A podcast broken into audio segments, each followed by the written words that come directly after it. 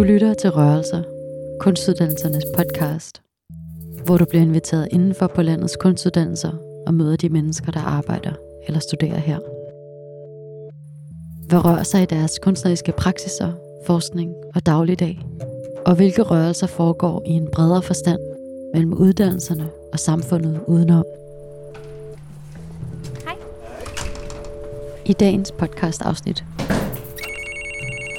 kommer du til at høre klip fra en anden podcast. Jeg er på vej op til min onkel, som bor på Amager. I hvert fald en slags podcast. Han hedder Østan. Eller et lydværk, fyldt med stemmer i hvert fald. Men mere om det senere. Først skal du møde den person, der har lavet det her lydværk. Hun præsenterer lige sig selv. Okay. Øhm, jeg hedder Luna Bilo Ashahin. Jeg går på mit tredje år på RMC, Rytmisk Musikkonservatorium her i København. Og øh, til daglig så spiller jeg musik med øh, mit band Aisei, og har en duo med en anden kvinde, der hedder Rejuan Taha. Og øh, generelt så tager alt det arbejde, jeg laver udgangspunkt i min baggrund, som er kurdisk, tyrkisk, dansk. Og hvor lang tid har du spillet i Aisei? Aisei, det fik sin første spæde skridt i 2015 på MGK i Aarhus, en musikskole, hvor vi skulle lave sådan et kreativt samspilshold. Og så er det blevet til et band efterfølgende. Men det var så stort, fordi det var også første platform, hvor at målet var at prøve at finde en eller anden form for musikalsk lemliggørelse af min baggrund. Så det har været en stor rejse, og fortsætter med at være det. Hvad har du lavet indtil nu på konservatoriet? Jeg startede i 2020, det vil sige lige der, hvor at øh, corona var på sit højeste nærmest. Så det første år var sådan rigtig præget af, at det, det hele var på Zoom. Men øh, det, som jeg har lært rigtig meget, er helt generelt at facilitere en kunstnerisk proces. Det, man skaber, der er en masse øh, grundlag for, at man overhovedet kan skabe, og det synes jeg er noget af det fedeste, jeg har lært og arbejdet med de sidste par år, det er ligesom at finde ud af, hvilken metode skal jeg bruge for at finde frem til det, jeg gerne vil? Hvor starter jeg hen i processen? Er det en idé, jeg har, eller er det bare et behov for at øve et eller andet? Så det der med sådan at vide, at man skal forny og genskabe et eller andet, man gør bevidsthed om, at man står på skuldrene af nogen kontekst. Hvor er du henne, og hvor skaber du i? Til forskel fra andre skoler, hvor der er teori og hørelærer og hovedfagsundervisning. Altså dengang jeg søgte, så søgte man stadigvæk på et instrument. Det gør man faktisk ikke længere, men jeg søgte ligesom med sang som fokus. Og jeg har ikke haft sangundervisning endnu, fordi at alle de timer, som man får dedikeret, altså man får et bestemt antal timer hver semester, man kan bruge på at udvikle sig, dem har jeg ligesom brugt på at få undervisning i mit andet instrument, som er strenginstrument, som kurderne og tyrkerne spiller, som hedder sas. Så har jeg brugt min undervisning på det og på sangskrivning. Sådan, du ved, jeg tror, jeg plejer at sige, at jeg kom ind på AMC med at lave det samlede billede af alt det, jeg er aller, aller bedst til. Det viste jeg ligesom. Og så kom jeg ind på AMC, og så var det bare følelsen af at sådan tabe det hele på gulvet og være sådan, okay, nu skal jeg lave alt det, jeg ikke kan. Det har været så fedt, at jeg har kunne arbejde med noget, jeg aldrig har prøvet før. Og hvad kan man sige, den her oplevelse med at lave en podcast, eller lave en eller anden form for sådan produkt, som ikke er at skrive en sang i forbindelse med mit projekt med Gurbet. At jeg overhovedet turer det, kommer af, at skolen ligesom har faciliteret en nysgerrighed på at forny sig selv hele tiden. Og også at eksamen ikke var, at det skulle være det bedste produkt, men at det hele var en proces. Uzun ince bir yoldayım. Jeg er på en lang, tynd vej. Uzun ince bir yoldayım. Uzun, Uzun ince bir yoldayım, ince bir yoldayım. yoldayım. Jeg er på en lang, tynd vej. Jeg har valgt at kalde den her podcast, eller lydværk, eller serie, jeg ved ikke rigtigt, hvad det er endnu, for gurbet. Gurbet, det er et ord, der defineres ud fra en ikke-betegnelse. Så gurbet er alle de steder, du ikke har hjemme. Det, der er særligt ved det ord, det er, at det er ikke stedspecifikt, men samtidig rummer det sindssygt meget. Det er enormt brugt i folkemusikken, i poesien i Tyrkiet. Og så eksisterer det både på farsi og på arabisk og på kurdisk og på tyrkisk. Så Sydvestasien har øhm, alle sammen på en eller anden måde haft et forhold til det, der ikke var hjemme på en anden måde end, end måske andre kulturer af dem, jeg kender. Og så ud fra det, den følelse og det begreb på en eller anden måde, gurbet, så har jeg forsøgt at lave et portræt af en by, og den by har så været Istanbul. Jeg har boet der, da jeg var øh, lidt yngre. Skrig fra måger lander sig med larm fra biler i perlerækker. Minibusserne kaldet dolmush, som først kører, når alle sider er optaget. Det er der, jeg har de fleste af mine venner, og det er på en eller anden måde en by, som jeg har et personligt forhold til. Og jeg vil gerne fortælle om Istanbul og give et billede af Istanbul, som på en eller anden måde kunne måske udfordre nogle fordomme her hjemme i Danmark om, hvordan en metropol i Mellemøsten, hvordan ser sådan en ud. Fordi i mit billede, der blander moskéens kald sig jo med at man er på en bar og drikker øl med sine venner, og så videre og så videre. Og i Danmark og i medierne kan der godt være den her sådan meget unuancerede billede af et sted, som har en religion som islam, altså islamofobi og racisme, kan ligesom gå ind og påvirke det her billede af for eksempel Istanbul. Og øh, det var egentlig med udgangspunkt i det, jeg gerne ville fortælle den her historie om Istanbul, Vis, det smukke og hvor traditioner mødes, og det moderne og det traditionelle. Det er ikke så fremmed for mig at føle mig splittet op i to. Min far kommer nemlig herfra. Jeg vil gerne vise dig Istanbul. Men ikke gennem historier fra de mennesker, der bor der. Jeg vil heller ikke give dig en turistguide, du kan følge næste gang, du skal på storbyferie. Jeg vil gerne vise dig Istanbul, set gennem de øjne, der måtte forlade den. Og så endte det lidt med, at det også kom til at handle rigtig meget om savn, og i højere grad kom til at handle om gurbet. På tyrkisk, når man kommer fra, øhm, lad os sige, du er fra Istanbul, og så er du flyttet til Danmark, så er du det, man kalder en gurbetçi. Så du er en, der er taget til gurbet igen. Det er udefineret, hvor du er henne. Og så var det, at jeg tænkte, okay, jeg vil gerne høre om Istanbul set gennem de øjne, der har måttet forlade den. De gurbetçi, jeg kunne finde her i Danmark. Det har så ledt til nogle smukke samtaler med folk, jeg både kender og ikke kender. Har givet mig nogle syn på byens særheder, både i øhm, meget konkret forstand, altså hvilke ord popper der op i folks hoveder, når man ligesom snakker om Istanbul. For eksempel, at det er delt op i to kontinenter, ikke? At det både er Europa og Asien, og at der er et hav vidderligt imellem byen, og at øh, der er måger, og der er de her færger, man skal krydse. Og så er det spændende det der med, at, hvad det har Hej bragt frem i vores samtale. Jeg havde en virkelig smuk samtale med min onkel, Jeg er på vej op til min onkel, som bor på Amager. Han hedder Østan og kommer fra Istanbul, men har boet i Danmark i over 30 år. hvor det også endte med, at han blev følelsesladet, følelsesmæssigt påvirket af at skulle øh, have den her samtale, og der blev åbnet op for en anden nærhed mellem mig og ham, som jeg ikke havde oplevet før. Hej Østan. Jeg synes, det var så fint at se, hvad et udgangspunkt for en samtale kan gøre. Det der med, at man har noget at snakke om. Okay, vi skal mødes, og så skal vi snakke om byen Istanbul.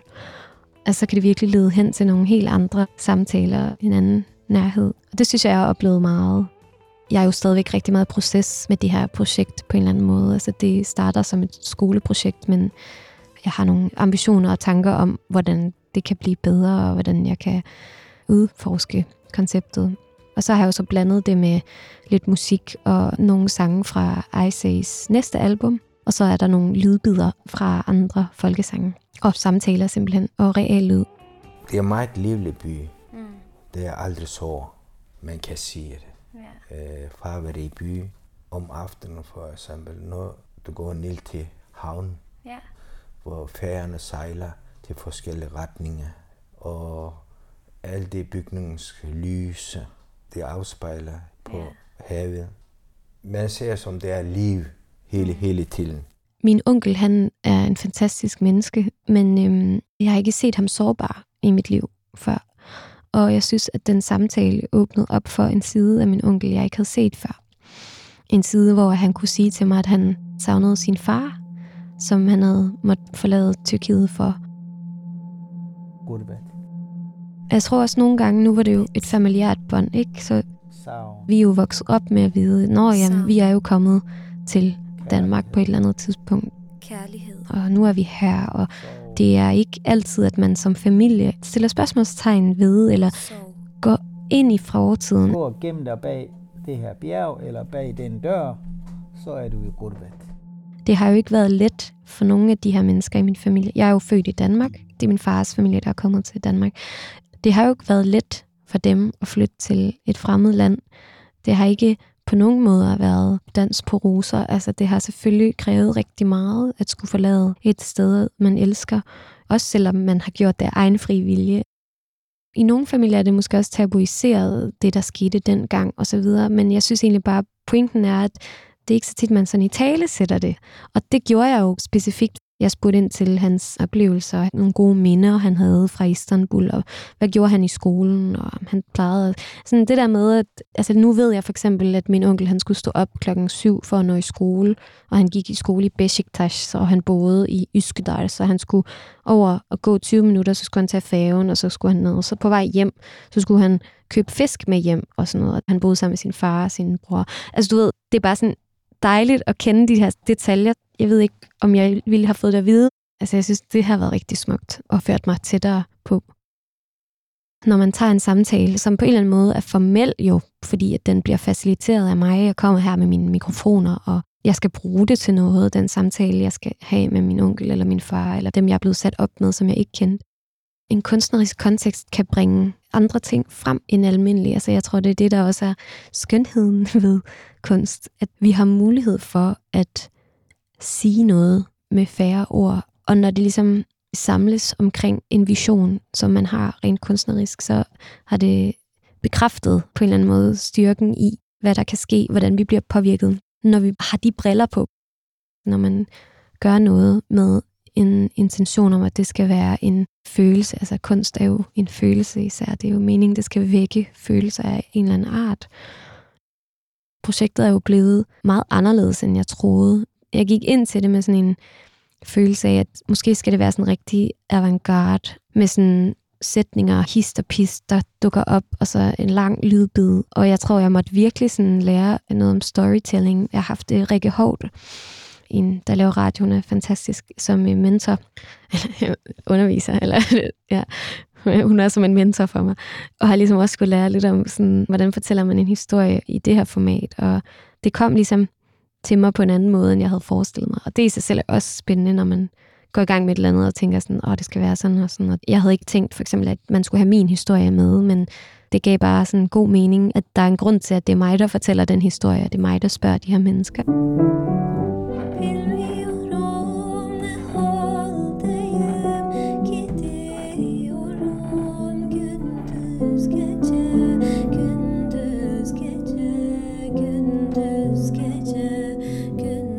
hvad har man behov for at skulle formidle med ord, og hvad har man ikke? Altså sådan er det jo også i musik, men podcastformatet er også virkelig nyt for mig, både teknisk og hvad kan man sige, det der med at prøve at producere en podcast. For første gang har jeg jo haft alle mulige udfordringer og ting, hvor jeg har bare været sådan, jeg aner ikke, hvordan jeg skal.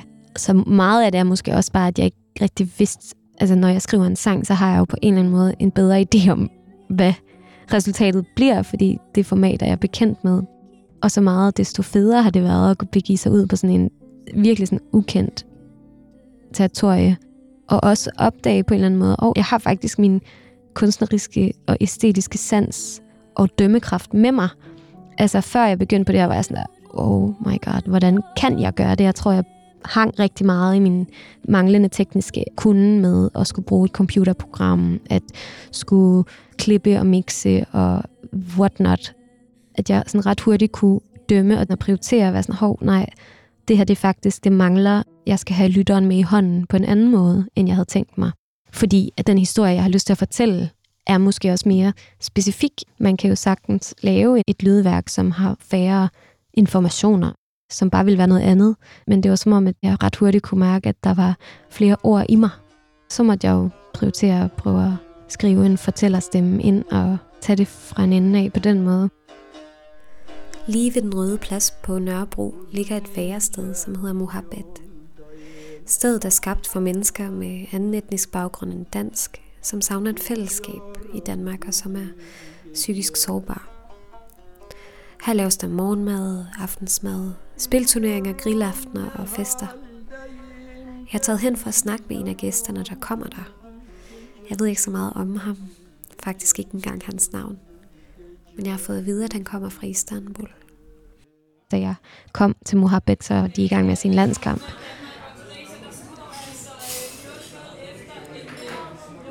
Jeg kom der ligesom bare nogle gange og hang lidt ud og snakkede med om at finde en, der havde en baggrund, der kunne være relevant for at fortælle om Istanbul. Og så blev jeg jo så sat sammen med Nefsat, som jeg aldrig havde mødt før, og som virkelig overraskede mig også. Altså, jeg ved ikke rigtig, hvad jeg havde forventet, men det var ikke det. wow, jeg er blevet enormt sådan, jeg har så meget respekt for bare interview som teknik, altså det der med at kunne have en samtale, og kunne spore den i den retning, man som interviewer godt selv ved og har overskud til at gøre, samtidig med, at der er mikrofoner og teknik, der skal være styr på. Og altså, jeg kom ligesom til tit med Nefsat og stille nogle spørgsmål, hvor han bare kunne sige ja eller nej. Og så, gjorde han, så var han så typen, der bare gjorde det. Så svarede han bare ja eller nej på mine spørgsmål. Ej, jeg strugglede så hårdt. Jeg var sådan, ej, hvad skal jeg, hvordan skal jeg? Fordi jeg vidste godt, hvad jeg ville gerne høre. Og det var bare ikke det, jeg fik. Og det var også en virkelig god oplevelse, det der med sådan, så må du gøre noget andet, ikke? Jeg vil gerne høre ham sige et eller andet som omkring hans forhold til Tyrkiet nu, og han var bare sådan, det er dejligt i Tyrkiet, det er også dejligt i Danmark. Altså, du ved, det var bare sådan, ah! jeg vil gerne høre noget. Hvis, altså, så blev jeg ligesom også helt vildt sådan, konfronteret med min sådan, åh, oh, jeg vil gerne det her. Hvor det på en eller anden måde, så har du allerede tabt, fordi at selve præmissen for, at du snakker med især et fremmed menneske, det er, at du kan ikke styre det. Og jeg kom bare ud fra den der samtale, og var bare sådan, okay, hvad der skete? Og jeg kunne ikke røre ved det, jeg kunne ikke lytte på det i så lang tid, fordi jeg var sådan, jeg ved ikke, hvordan jeg skal bruge det her materiale. Men så snakkede jeg igen med Rikke, og hun var meget sådan, jamen, du skal fortælle din oplevelse med at være der og snakke med ham. Fordi det fortæller også noget. Og så var det som om, okay, så kunne jeg godt gøre et eller andet med det materiale. Har det påvirket den kunst eller musik, du gerne vil skabe nu, at du har lavet det her podcastværk? Ja, altså en af de sange, jeg er med i podcasten, hedder Istanbul. Og det var så underligt, fordi jeg havde en session med mit band, imens jeg lavede den her podcast. Og så var det bare som om den der tekst, den var flød ud af mig. Fuldstændig bare sådan, åh, oh, det er så let at skrive den her tekst. Fordi den hedder Istanbul, ikke? Så det var små steder i Istanbul, og man spiser morgenmad i Beşiktaş, og så kan man tage til Moda i Kadıköy, og stranden venter på os. Det var også en rigtig fin læring, at jeg på grund af det her projekt med Gulbet har kunne bruge den inspiration, jeg har fået om byen til at skrive musik. Jeg bliver jo bachelor forhåbentlig til sommer, og der har jeg tænkt mig at bruge noget af det her materiale fra Gulbet og lave det om til et koncertformat. Gece çöktü kuzeyde İstanbul'a gidelim İstanbul'a gidelim Boğazı takip edelim Boğazı takip edelim. Asya bizi bekliyor.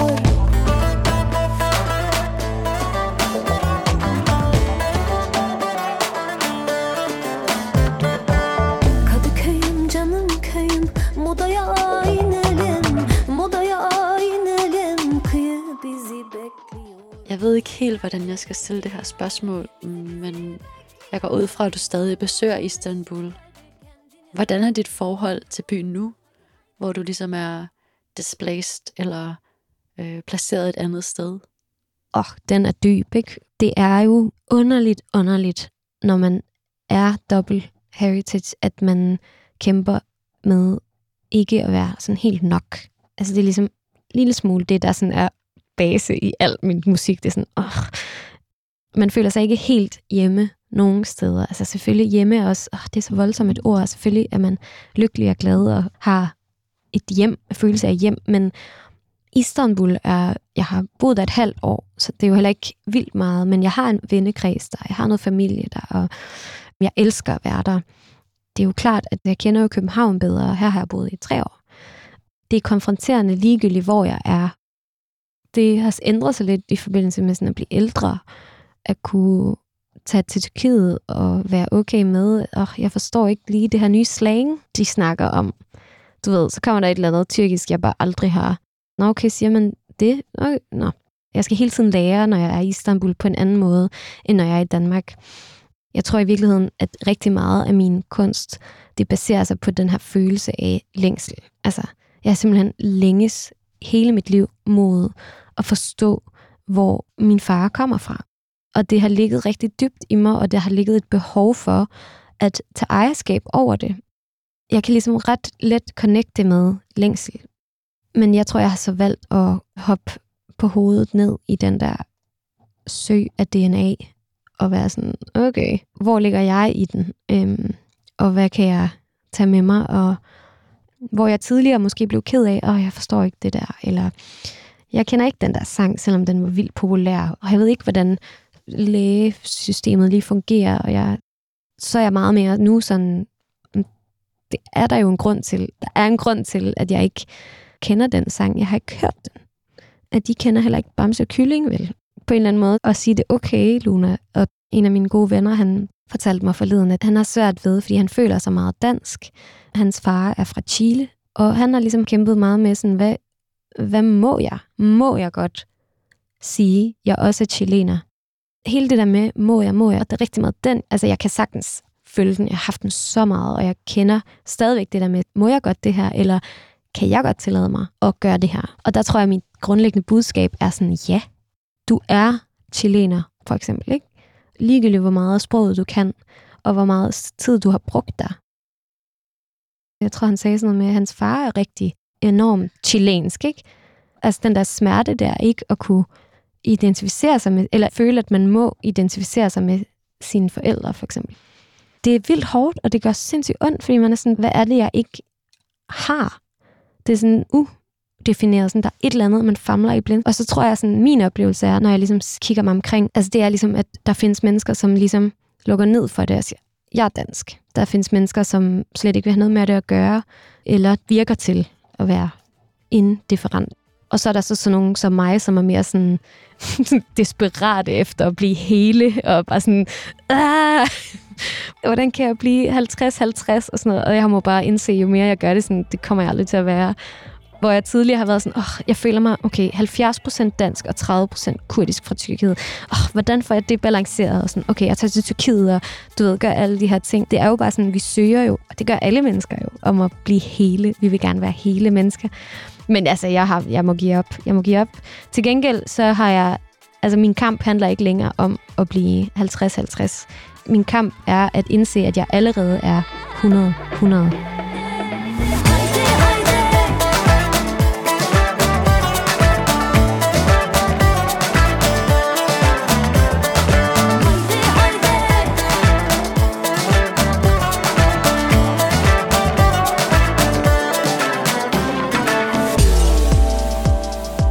Du har lyttet til Rørelser, kunstuddannelsernes podcast, hvor du i det her afsnit mødte Luna Bylov Ershahin, som netop har lavet podcast eller lydværket Gurbet, som del af sine studier på Rytmisk Musikkonservatorium i København. Undervejs hørte du uddrag fra værket, der indeholder både interviews med folk fra Istanbul, reallydsoptagelser og Lunas egen musik fra bandet Isay. Det her var desværre det sidste afsnit af podcasten Rørelser. Men tusind tak, fordi du har lyttet med. Rørelser bliver ved med at være tilgængelige på diverse podcastplatforme. Så del den endelig med andre, du tror vil kunne lide den. Og tak, fordi du har lyttet med.